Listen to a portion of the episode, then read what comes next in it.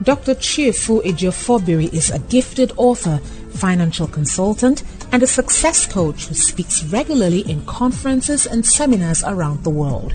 Widely traveled, his training exposure with renowned institutions like the London School of Business and Finance and the Global Leadership Institute has made him one of the most sought after speakers on the DNA of success. He presides over a global network of value driven and principle centered leaders from all walks of life. As you come under Chiefu's mentoring influence and wisdom today, may your progress in life receive a massive acceleration. No matter what you earn, no matter how meager, no matter how small, no matter how minute, if you can learn the discipline of thanking God for the provision, He will meet the needs of the vision. Late Benson Idahosa said, Take the little that cannot sustain you and put it into the hands of the God that can sustain you with little. And it will be enough. That's what Thanksgiving does. So these guys were there watching Jesus. And after giving thanks, the bread was able to meet the needs of the 5,000. If only Pilate had waited, his life would have changed forever. What was the truth that Jesus wanted to tell him?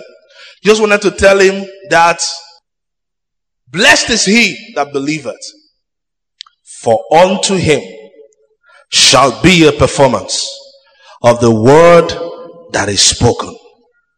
A woman had an issue of blood, 12 years. I never really understood this woman's story until recently I had to counsel somebody who was having that experience. Blood hemorrhage. It's a terrible thing for a woman. Oh. Terrible, terrible thing. It's as humiliating as Naaman's case. Terrible thing for a woman. Constant blood flow.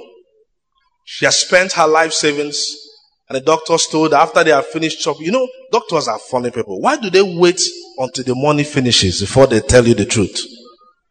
Why won't they tell you at the beginning? Is don't bother coming here. They wait until they've milked you dry. When you tell them, Doc, Money don't finish. He said, my sister, this case is bad.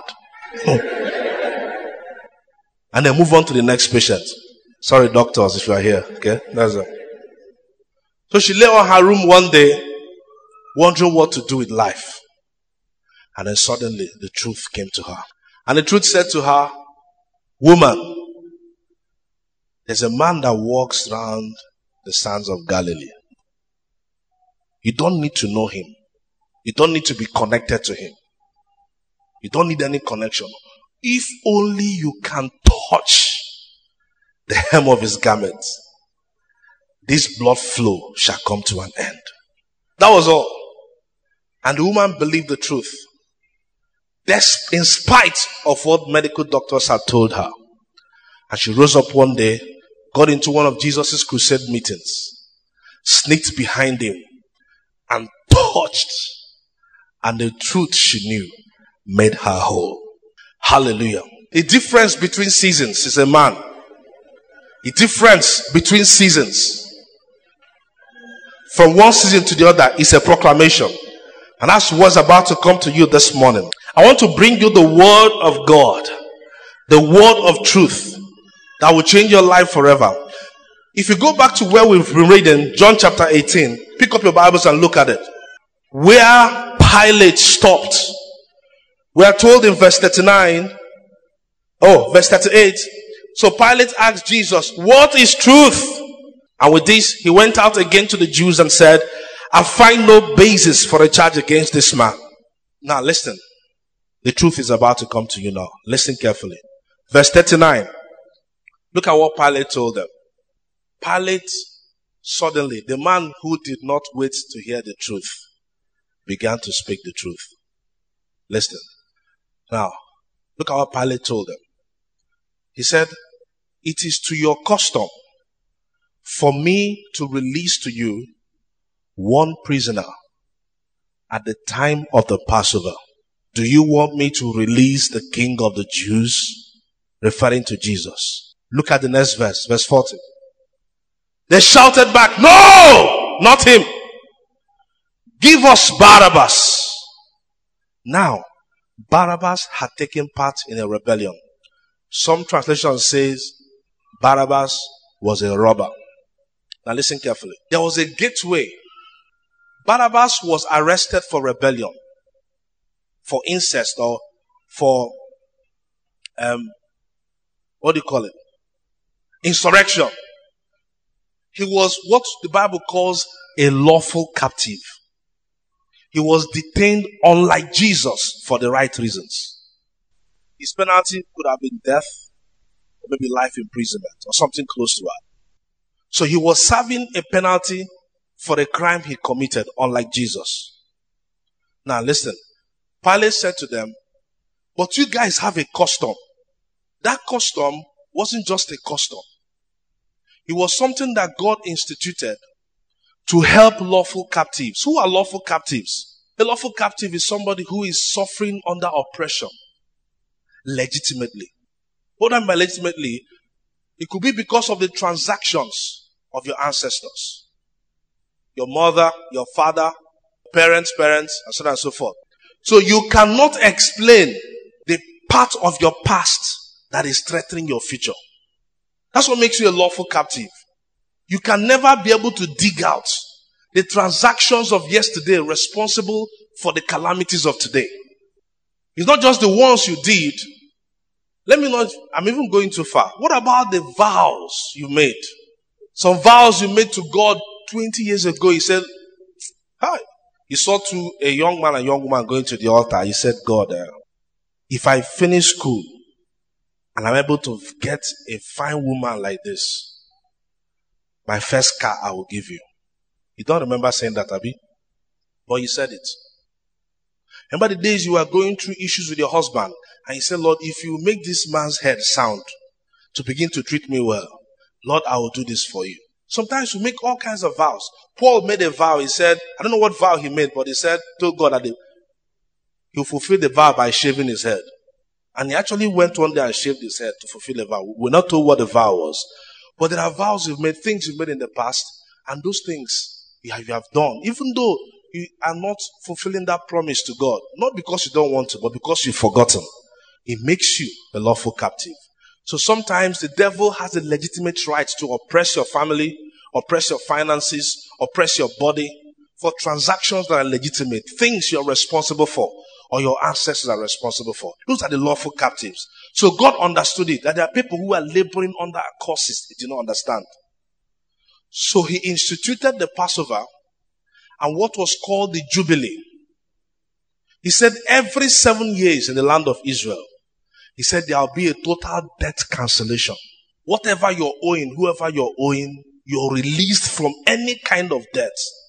Just to free people from all kinds of transactions that have held them captive.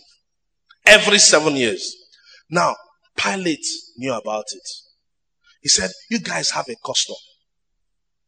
And look at this. And he said, In that custom, anybody can be free, including a robber. And they exercised that custom and said, Release to us a robber. So Barnabas, who was a lawful captive, was released because the custom gave that permit. Is this why I want to bring a word to you this morning? Listen carefully.